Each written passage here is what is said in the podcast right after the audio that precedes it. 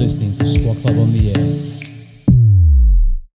Welcome to Squat Club on the Air, featuring Ash Huggett and your host, Luke Beeson.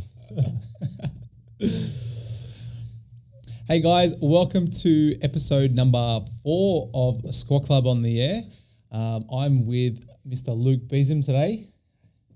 Luke? Hey guys, that's your cue. Oh yeah, hey guys, how are you? Unless people are not watching on YouTube, but we're also good on the audio, so you make sure that you do. You can't nod. Yeah, I know. Sorry about that. So what are we talking about today, Luke? Well, what I thought we'll discuss is long-term training outcomes. So how to be, not successful just in a few weeks, but also the long-term, what leads to long-term success, what things will we be looking to do within our training and nutrition. And I think that's it's a very good topic because, people can start off and then they want the quickest fix, and we both know that it doesn't work like that. And the quicker we kind of get to where we want to be, we can really plateau and halt our progress, and it can really can stunt our motivation as well, and it can stop people from continuing on with their training. So we're looking for some sort of consistency and a long-term progression and lifestyle factors as well, huh? Yeah, I think that's the biggest thing, building muscle and seeing results. It isn't a weekly or monthly thing. It takes time. It's a really energy-dependent process that you have to, be sticking to long-term. So I think that's probably the first thing that we'll probably start on is that consistency over the long-term adherence is that's something we have to be looking towards. Otherwise, we think it's going to happen in 2 weeks. We're going to be left disappointed. Yeah, and I think, in terms of talking about the long-term progression is that coming down to choosing, select weights of the movements. Like we don't want to choose anything that's too excessively heavy that's going to, have an impact on our joints, our joint health. And especially as well, if we're going too heavy, we're going to be stopping ourselves from progressing over time. Yeah, I agree. So I reckon maybe we break it up into categories so everyone can kind of follow. So yeah. You just started with, putting the right stimulus on our muscles, getting tension across muscle fibers. I think that's probably maybe the first thing that most people understand, but what are some keys long-term that we should be looking for from a stress point of view and trying to get an adaptation? Maybe we'll start there. Yeah. So from a long-term or even short-term point of view, I think people, understand that you do have to lift weights. One of the things that probably sometimes people get wrong is either the intensity is way too low or it's either way too high where they're just going to failure on every set and they're not recovering from it. So, yeah, the intensity and volume is probably key. So how close you are to failure when you are training, and then, how many sets are you actually doing of that? So, yeah, let's give us some guidelines for those, Ash. Yeah, so I guess when it comes to building muscle, we want to make sure in terms of what you were saying, Luke, is the intensity.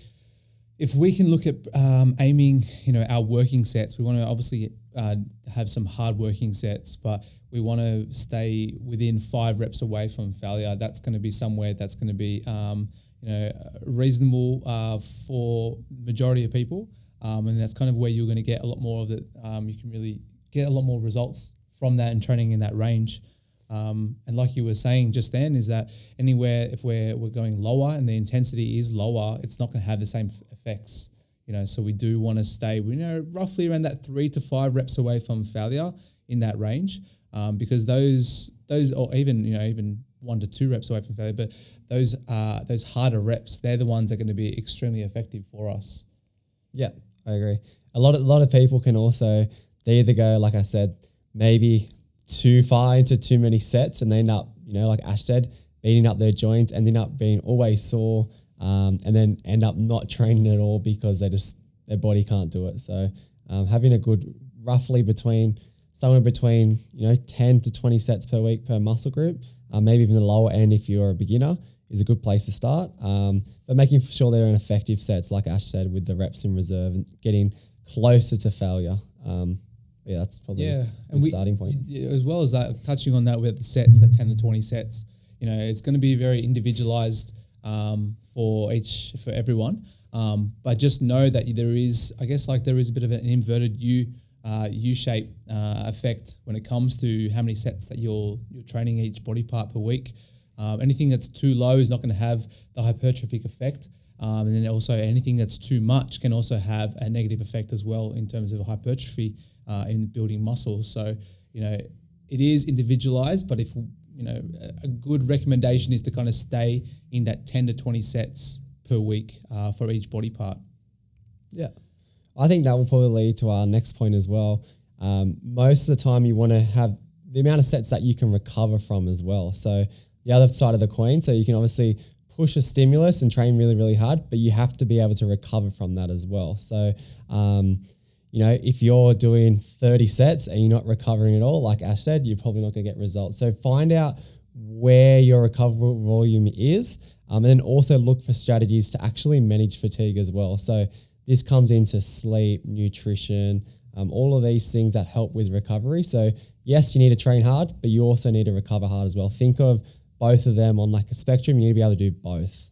Okay. Yeah, and I guess I'm touching on that with the recovering.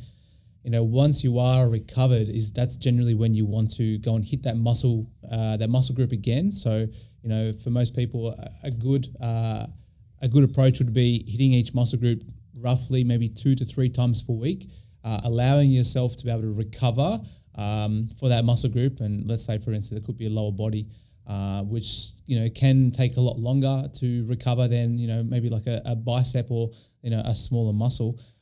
We could then look at targeting those smaller muscles more frequently as well. Yeah, and the other thing is to add is, you know, think of an example everyone can understand is trying to train, you know, legs 4 days in a row. Like, you're not going to be recovered, and you're not going to get an adaptation for training. So I think everyone can understand that. Like Ash nailed it. When it's recovered, you're ready to go again. Just don't be an idiot and think you can just keep smashing yourself every day and you're going to get results pretty much. I guess, what about, should we talk to about like the P word? The P word that is needed to be able to build muscle. What is that? P, it's progressive overload. Progressive overload. The magic P word.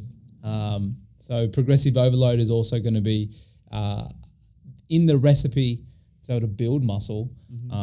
And if we're not adding that progressive overload stimulus to our training, you know, we can slow down without the results that we're after. So, and that's where people can really like halt and plateau their training.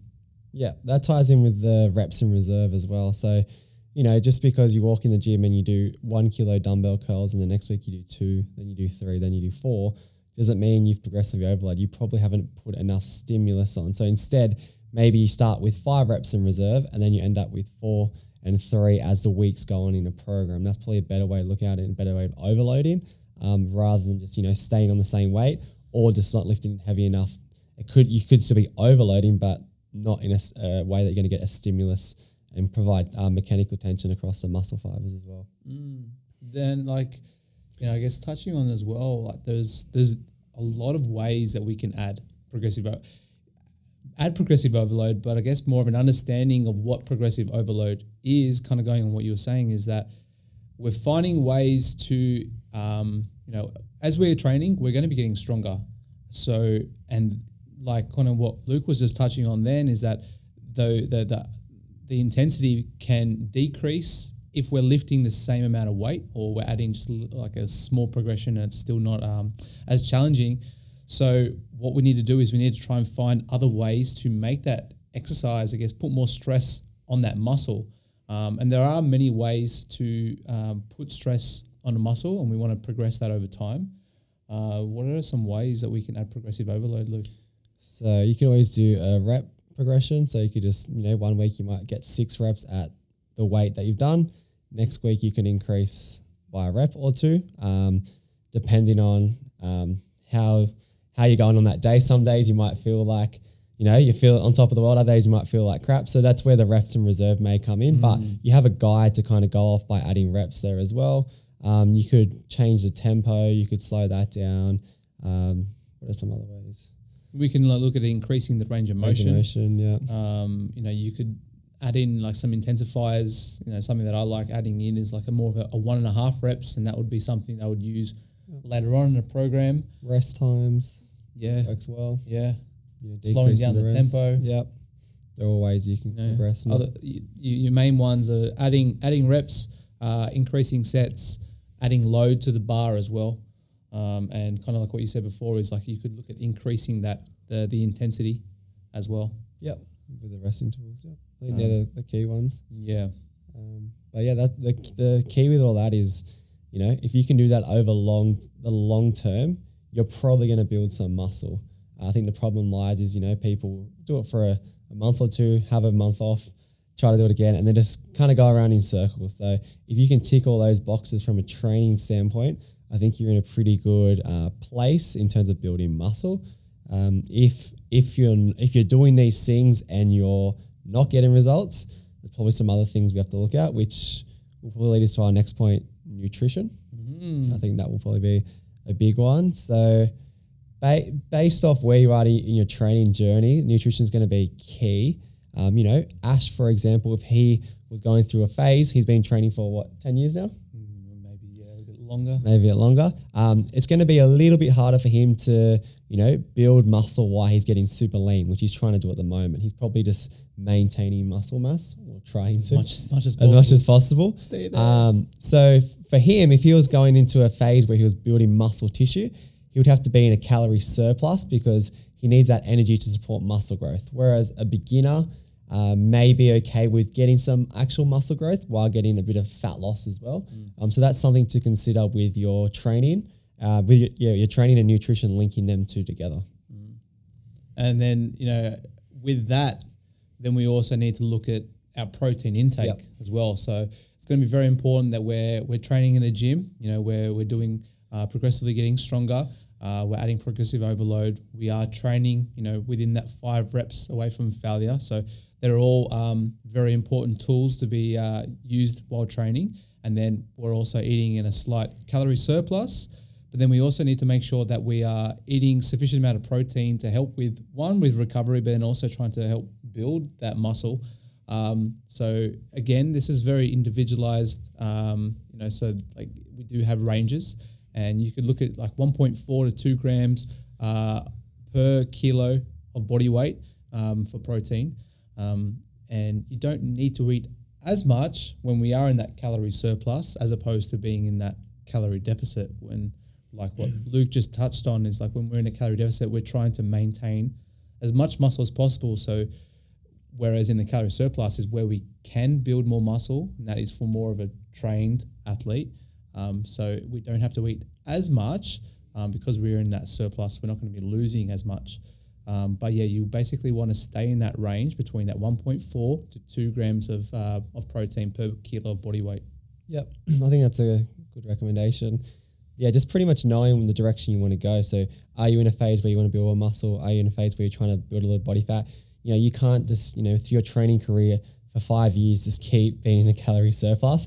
Otherwise, you're probably going to end up fat, and that's actually going to impair muscle growth anyway. So you have to be smart about it and decide which way you're going to go. When you do get on the more body fat side, will probably be a time to get a little bit leaner again and then rebuild. So have that the direction that you actually want to go. If you're a beginner, probably doesn't matter as much, but still you probably will be nailing the basics with the protein, calories, etc. Yeah, and I guess. How are we managing this in terms of, or I guess, measurements? Like, what are we doing to measure? You know, are we progressing the right way? Are we in a position where we are building muscle? Like, what's something that you do with your clients? Yeah, so you could just say like you could use it say as a checklist. So from a building muscle point of view, you would probably see increases in strength, because the more muscle mass we have, we will get increases in strength. So over time, if you're doing a leg extension machine and you go from lifting, you know, 40 kilos to 60, there's a good chance that you've probably increased a bit of muscle mass there as well. The other ways you can look at it is through photos. You can take photos and visually see, have you put on more muscle mass?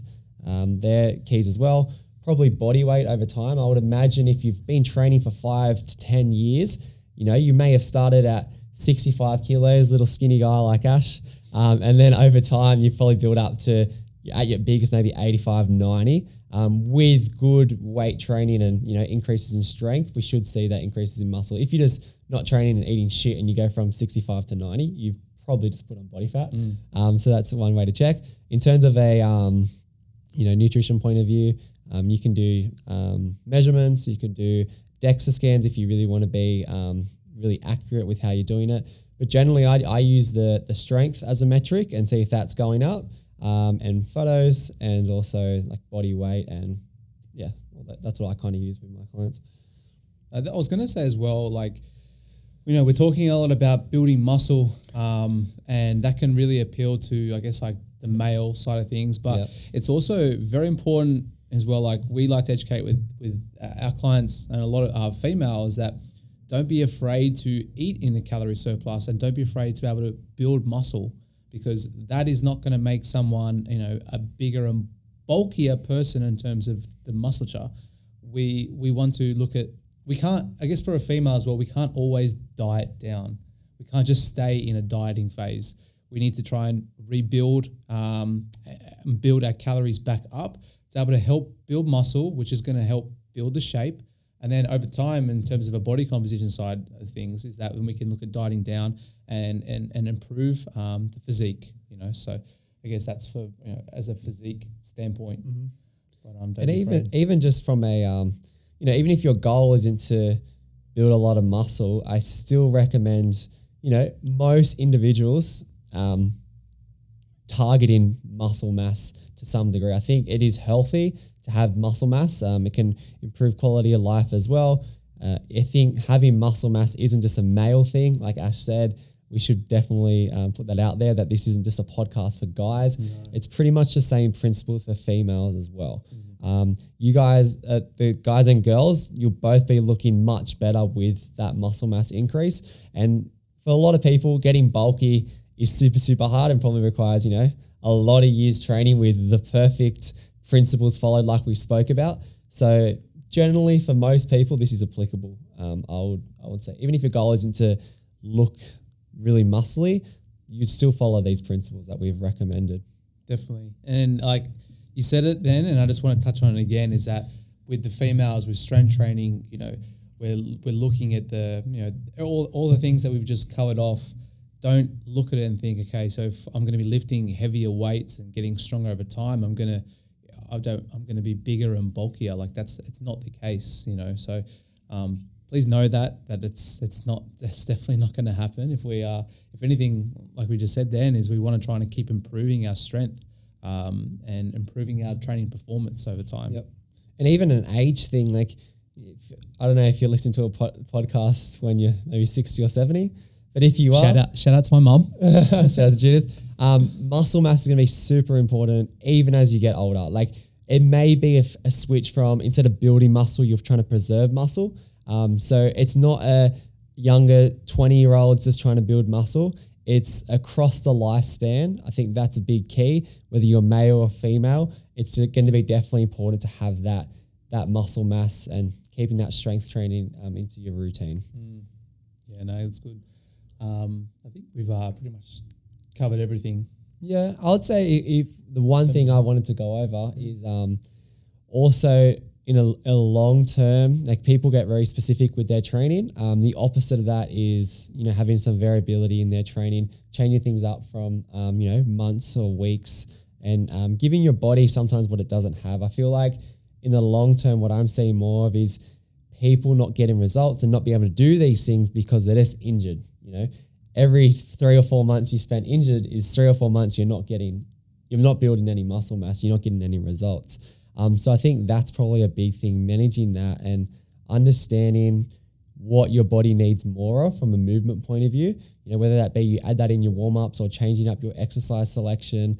I think these are all key things that people miss long-term and they end up feeling like my joints are so sore, my back's sore, this is sore. What's the point? I don't even want to do this anymore. So I think that's something that, you know, I'm really interested within training and looking at that of, you know, not just beating yourself up long-term, but actually having strategies in place to mitigate, you know, the joint loading and stuff like that. Taking your body through full ranges of motion, not just having shit exercise technique where you're just using the wrong muscle groups. You have to make sure that you're putting the stimulus in the right areas, going through full ranges. I think that's key to longevity in lifting as well. Yeah, and I guess I can vouch for that, and I guess I can experience it as well personally. Like, there's a lot of things that I didn't do back when I first started, and really addressing mobility, breathing as well. And, you know, I've definitely paid for that, and, you know, had to deal with the consequences. And, you know, it has put me on a bit of a backstep with, in terms of my training. There's certain things that I can't do anymore, and or there would be exercises that I wish I could do better and progress better. But you know, I need to address those things now because of what I was missing, you know, back in the earlier days. And, you know, we see it around on the gym floor too. People are getting injured just because they aren't, you know, getting a whole balance of things, and when they could be neglecting their mobility or neglecting certain, like, breathing drills too. Yeah. You know, and paying for it afterwards. Yeah. And I noticed that with a lot of people, powerlifters, whether they're, you know, just trying to build muscle mass, it's the common same movements, and then your body ends up feeling like, you know, you wake up in the morning and you're feeling stiff. That's not kind of how you want to live your life. So if you can make sure, you know, you're monitoring your overall volume, not doing way too much, and then moving in a way that not just in the gym, but also supports your function outside of the gym. I think that's key to longevity in training as well. Probably a different podcast altogether of how to do that. But yeah. Stay tuned. Yeah, stay tuned. Maybe we'll do that one in the future. Just ways that we can, you know, lift weights, put heaps of stress on the tissues in the gym, but also feel amazing when you're outside of the gym. Not that your hip flexors are tight, your back's tight, your traps are always tight. So you can still live your life and enjoy training as well. Mm. Nicely said, Luke. Thank you. Okay, so I guess in summary, just to kind of recap, you know, what we've discussed, because I know that we pretty much, you know, we rattled off a lot of things there that people can take away. It'd be really good if we just summarize and recap everything. So, you know, when it comes to building muscle, we want to train between 8 to 20 sets of each muscle group per week. We want to, you know, train in the reps of 5 to 30 rep range. And with that, we want to stay within the 5 reps away from failure. And when a muscle is fully recovered, is that when we want to try and hit that muscle group again. So generally we want to hit muscle groups every 2 to 3 times per week. And we want to add progressive overload. Yep. And as we discussed, there's a lot of different ways to add progressive overload, but basically we want to add more stress to the muscle as we're getting stronger and we're improving our set lifts. And there are many ways for us to do that, you know, adding reps, adding sets, adding more load to the bar, slowing down the tempo, you know, adding other intensifiers as well, getting the workout done quicker. Yes, there's many tools for us to use in our arsenal for progressive overload. When it comes to the nutrition side, we want to add 1.4 to 2 grams of protein per kilo of body weight as well. We want to be eating in a slight calorie surplus to help build that muscle as well. So there. Well, first thing that comes to my head, if I could really simplify it, is make sure you're adherent and you're consistent with a training program over the long term. Without that, you're not going to really get any results. Make sure that, you know, you are training hard and you're getting an adequate stimulus, but you're actually recovering from that as well. So that's all your fatigue management stuff, your sleep, your stress management, your nutrition. Once you've got that down pat, look at ways that you're training effectively, putting tension on the right muscles, but not training like an idiot where you end up just beating up your joints, feeling worse, doing the same movements over and over again, and then injuring yourself. And that's going to lead to long-term gains. That would probably be my big ones, I would say. If you can kind of do that over the long term, and the points that Ash said, I can't see you not getting good results. But if you aren't getting good results, I would go through the checkpoints and say, okay, what am I missing? What do I need more of? And then go from there. Maybe not even missing something. Maybe you're just doing too much. That's what I'd probably add in. Cool.